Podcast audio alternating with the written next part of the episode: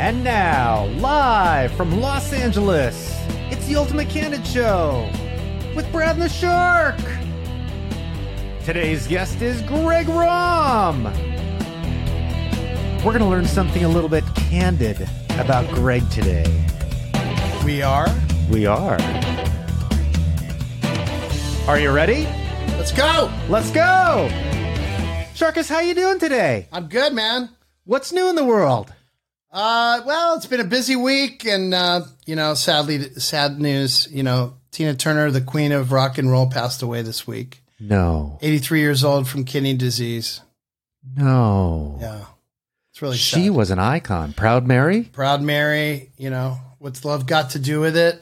She had some real big hits. She was an amazing woman. She was. She redefined her life. You know, it started out a little rocky.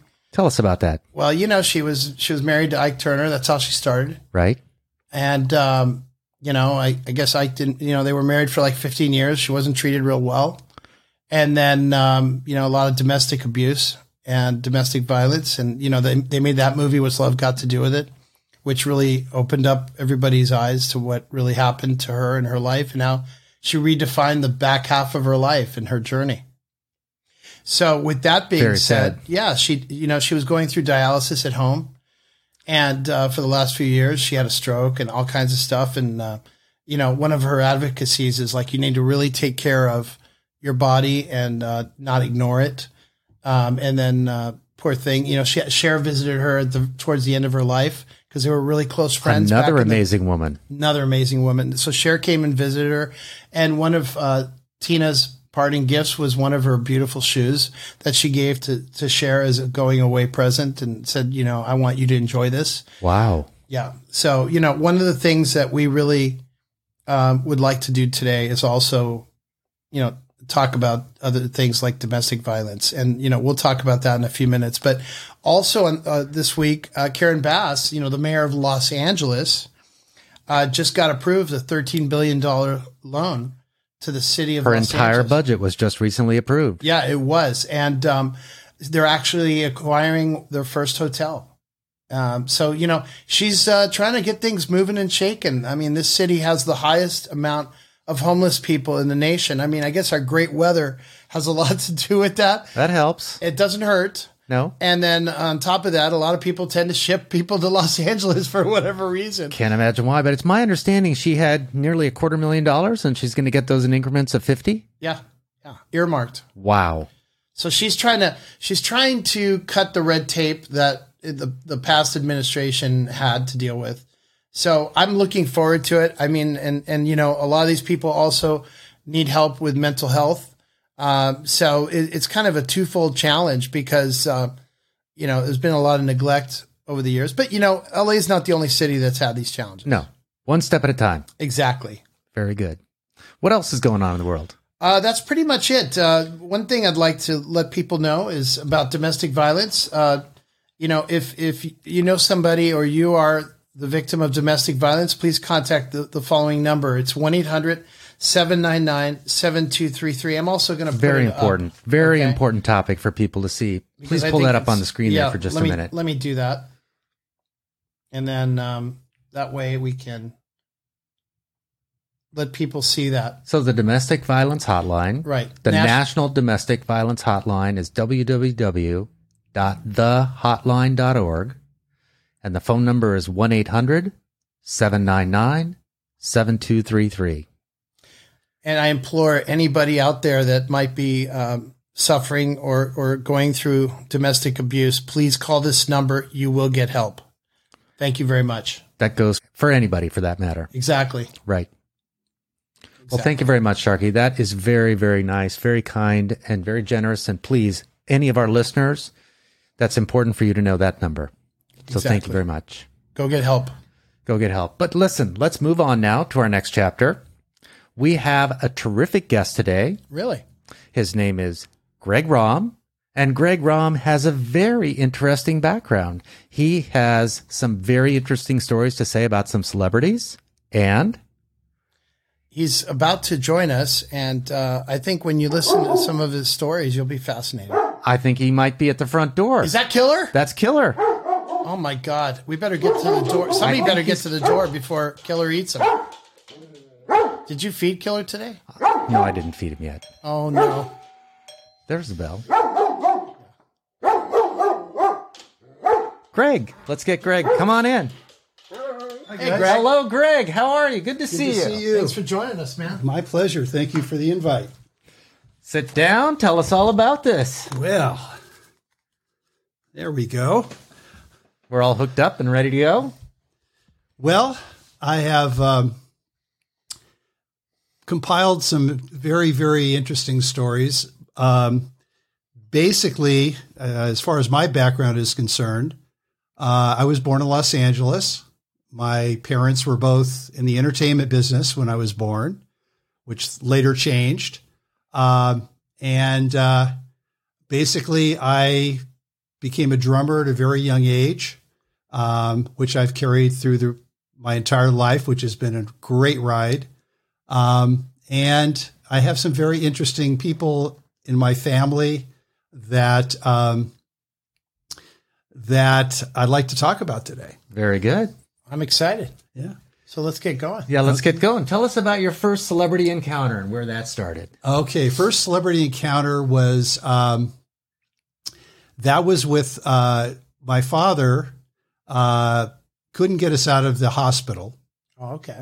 And uh, didn't have the money, so my mom and I were at Cedars of Lebanon Hospital in downtown LA, and my dad uh, picked up a newspaper and looked up a job to, so he could make some instant money, and uh, basically got a job selling insurance.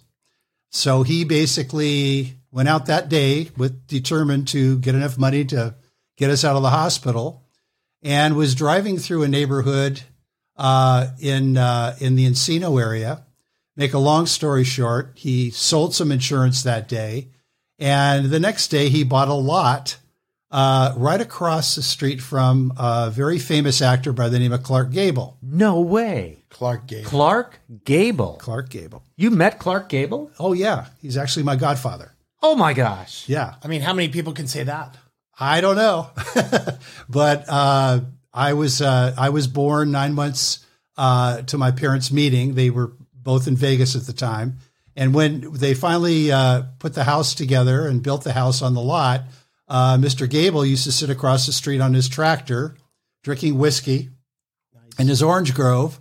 And my father went up one day and accused him of being another actor by the name of Ray Milland and uh, they became the best of friends.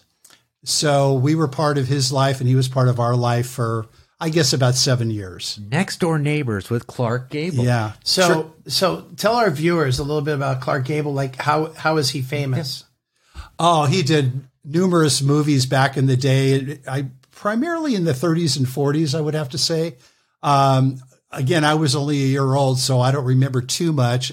As I got older, I spent more time over at his house, and there was very famous actors and, and that would come by the house. I didn't know who they were, but this is what I was told. Later on in life, I figured uh, just how what a great man he was. He was a very kind man. He uh, he loved to have fun, and he was a prankster. So he and my father. Tell us a prank. Oh my God, they would prank all the time. So um, uh, I remember when they went fishing together. They used to like to go fishing, and uh, a lot of people don't know this, but Clark Gable had false teeth. So uh, he would take his whiskey flask and pour a little whiskey into a cup, and then put his teeth in it. Oh my God! Yeah. So my father decided one day when Clark wasn't looking to steal his teeth. no. Yeah. And this was a prank that went on for about a week, from what I understood. He actually, my dad, my dad told me he actually went to a dentist and had another set made. and then he took he, t- he took the original teeth back one day and got inside the house and just left them on a on a counter saying, "I think you've been looking for these." So, Oh my anyway. God! He must have panicked. Oh, he panicked. That's what that's what that's my his pop bread and butter. Oh, you betcha. You betcha. So these were in your younger years. You betcha. Are you from the Midwest too? Uh, I spent some time in the Midwest. You okay. Isn't that Fargo? Bet. Yeah. You betcha. betcha. Up there in Minnesota? Yeah. Minnesota. Fargo? South Dakota? South Dakota. yeah? Yeah, you bet. Wow. So um, yeah, that that's how I started off in life. It seemed very normal to me, which brings up a real quick point that you know all the things that I've been through and you've been through, we've all been through. Sometimes when you're younger, your world that you live in, you think everybody's world is like that, and it's not. So um, I've got I've got a lot of great experiences over my lifetime. So that would have been like your early years, up till about seven, eight years of age, something Seven, like that eight, with Clark yeah. Gable. Yeah. What happened after that? Well, my folks got a divorce, uh, which then led into uh, some very interesting uh, situations. My Oh. dad ended up with custody of my brother and I, Okay. um, and uh, decided that he was going to find another wife, and uh, then another wife, and then uh, many more wives.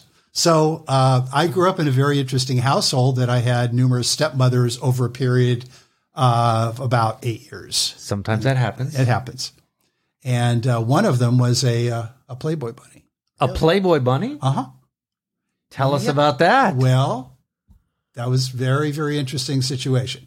So um, we had lots of Playboy bunnies that were girlfriends of my stepmother that would come to the house a lot and a lot of parties and stuff. And uh, it it was great. It was very interesting. Well, we'll lead into that. But before we get there, let's talk a little bit about what your businesses are right now. Sharkus, if you could pull that up for me real quick. We Sure. just want to make sure that, you know, Greg gets uh, a little detail here and our listeners get an opportunity to contact Greg if they're interested. He's actually a, a drummer in a band. We'll talk about that for a moment. And he sells insurance. It's a man of many trades. A man of many traits. And there we go. Greg Rom. Greg, you can point this out for us. Why don't you tell us? Okay. Um, that's me. right there in Uh, the center. In the center. This is a band that I play in and have been playing in for a long time called the Hollywood Rockerfellas.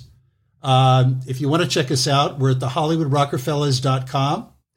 And the email is HollywoodRockerfellas at gmail.com.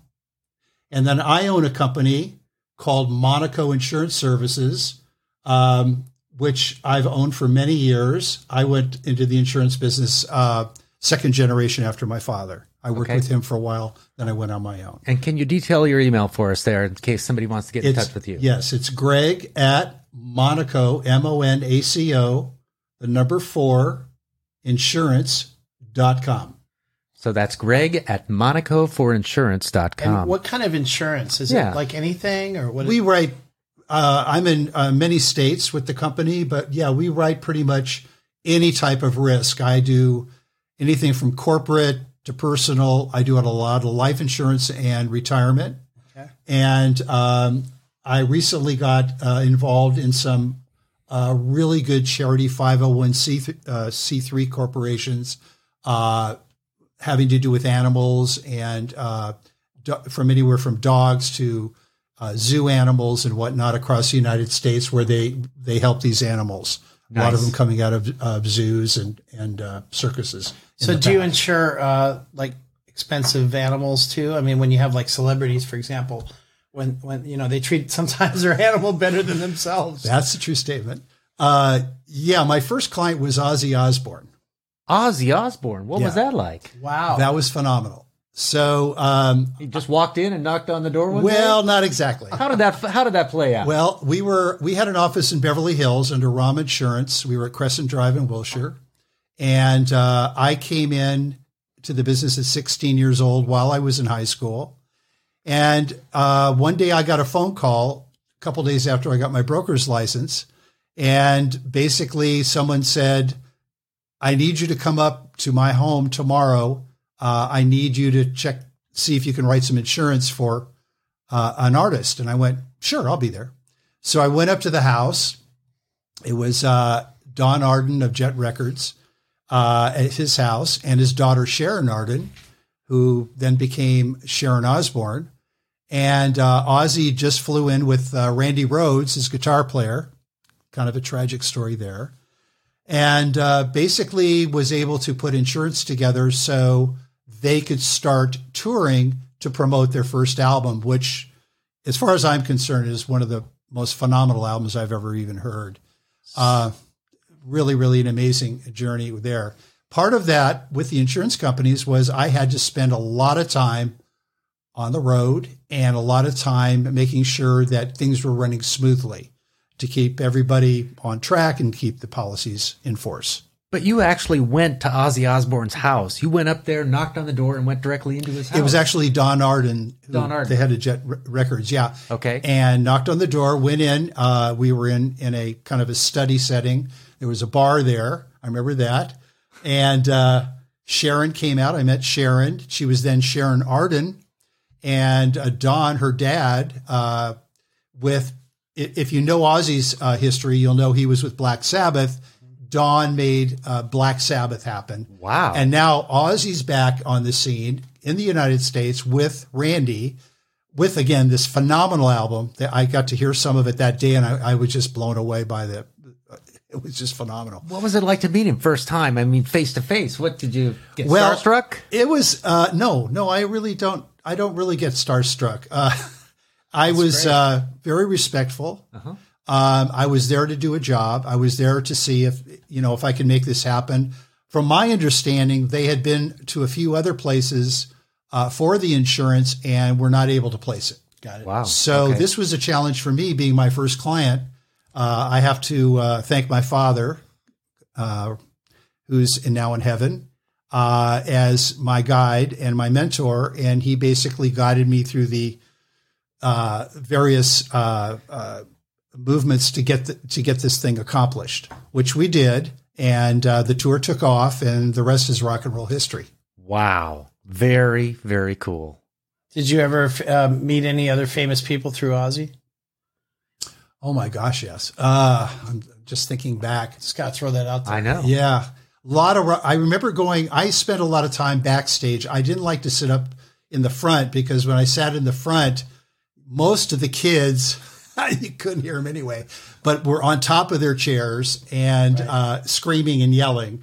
So I would sit usually uh, stage left, stage the right, side. off to the side, and I would watch the shows, which were phenomenal. Is that because you- wanted to be able to keep continue to be able to hear things? yes, pretty much. Yeah, I went to an ACDC concert. And I was like 14 rows in front of the stage, free passes, and I couldn't hear for three days because I forgot to bring. Yeah, I'm not kidding. The speakers were just so loud. Well, even to this day, drumming. Uh, I've been drumming all my life, in ba- you know, doing rock and roll. Right. And uh, I always have worn ear. One of my teachers told me you got to wear earplugs next to the amplifiers. Yeah, one of my ears is is has been affected by it, but um, pretty much I've been because I started using the plugs at a young age. It's it's really helped me through my career. So I, I was on a flight. This is kind of a little bit of trivia. I was on a flight, and um, I'm going from LA to Chicago O'Hare. And who's on the flight? Ronnie James Dio and his band. And I wanted him. I wanted to ask Dio to start singing. I mean, he's a little Italian guy, and I mean, when you see that guy on stage or singing, and you're like, how can somebody so tiny have such a impactful voice? And you know, the funny part is Dio. I mean, he was with Rainbow, and then he was with Black Sabbath, replaced Ozzy when Ozzy went solo. So I know a little bit of that history too. Yeah. I'm not a heavy rocker, but I know enough. Great, great singer. A great singer. I mean, you know, he's passed away unfortunately, but I mean, what a voice! What a voice! And I saw him, and he was just really chill, just sitting in his. And I'm like sitting next to one of the bandmates. I'm like, "Oh, what band are you with?" I'm with Dio. He goes, "It's over there." I'm like, "Oh my god!" And I didn't say a word. I didn't bother these guys. We're on a plane for four hours, you know, to Chicago. What kind of music do you guys play at the Hollywood Rockefellers? Um, we've we've been playing together. The bass player, Chris.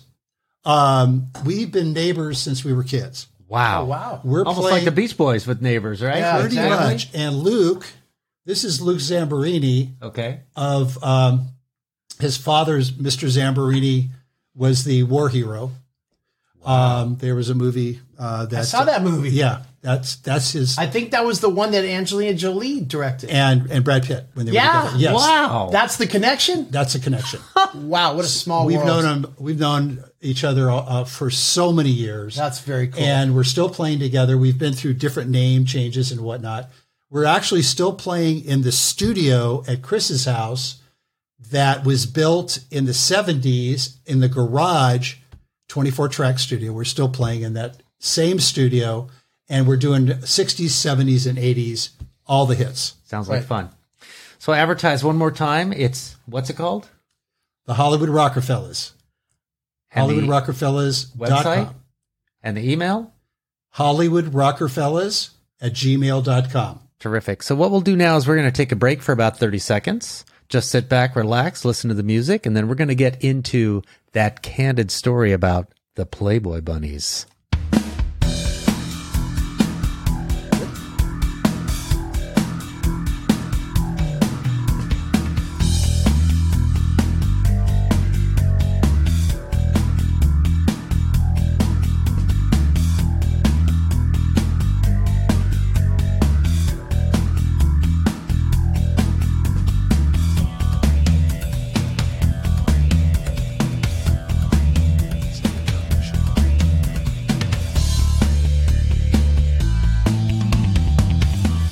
Welcome back to the show. And Greg, now we're going to dig a little deeper.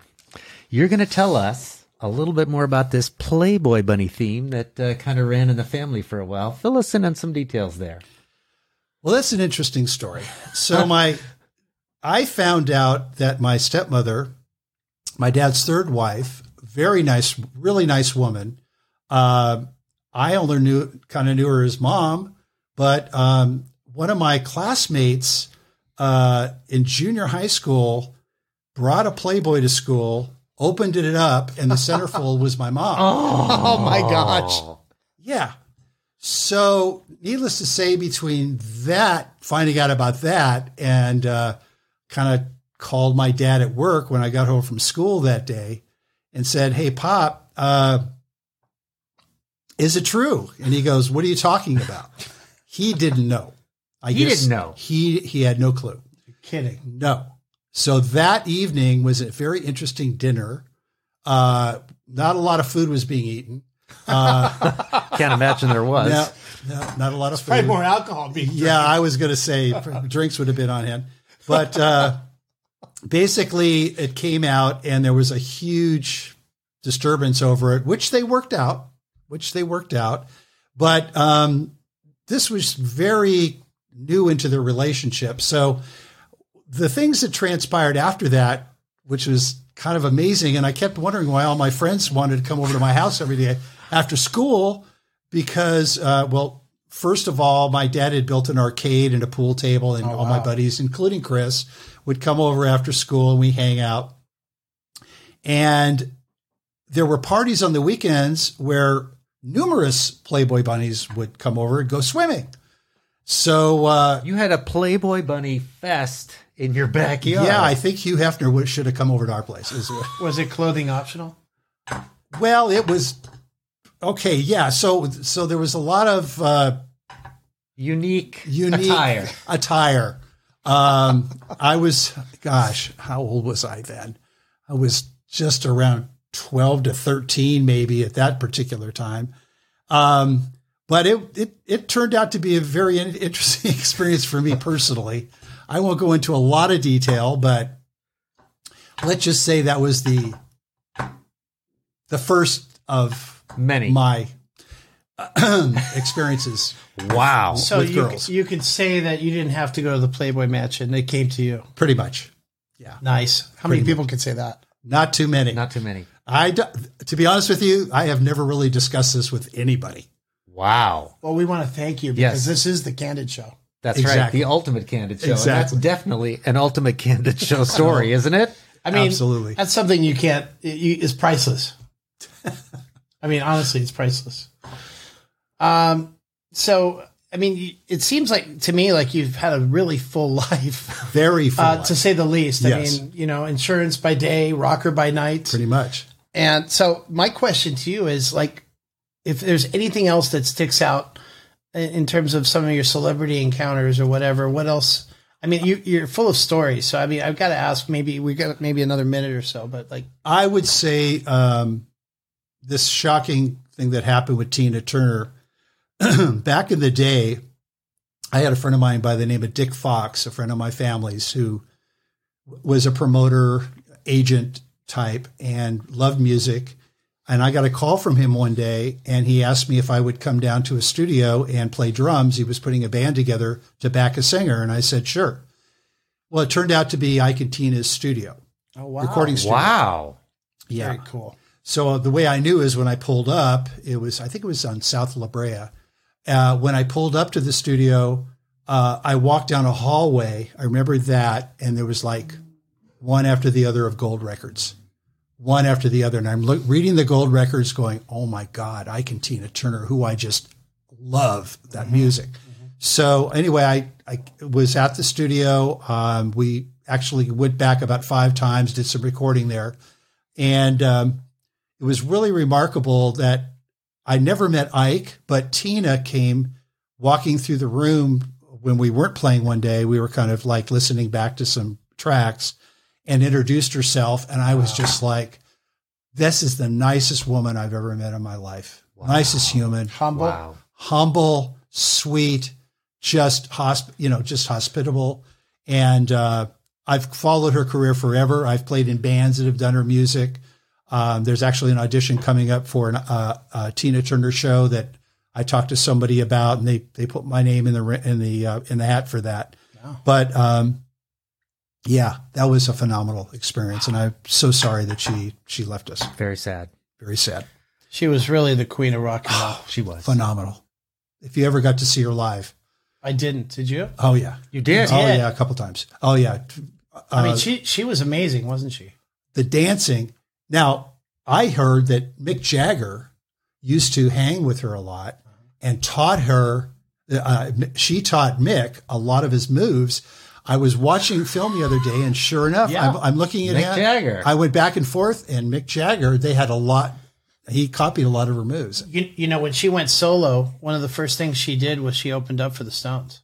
Right, I remember that. I remember Yeah. that. The I think it was like what mid '80s. mid '80s, maybe. Yeah, Yeah, I do definitely remember that. They loved her. they did. They loved her. Well, they love R and B. oh yeah. These are some amazing stories, Greg. Thank you so very oh, much Oh, my for being on the show really- today. really We've enjoyed learned a lot. We'd like to have you on again sometime in the future to tell us more, if you would. Anytime. Excellent. So, thank you, listeners, for listening today. We've learned some really interesting things. We hope you have a great week ahead, and thanks so much. See you next week. Take care now.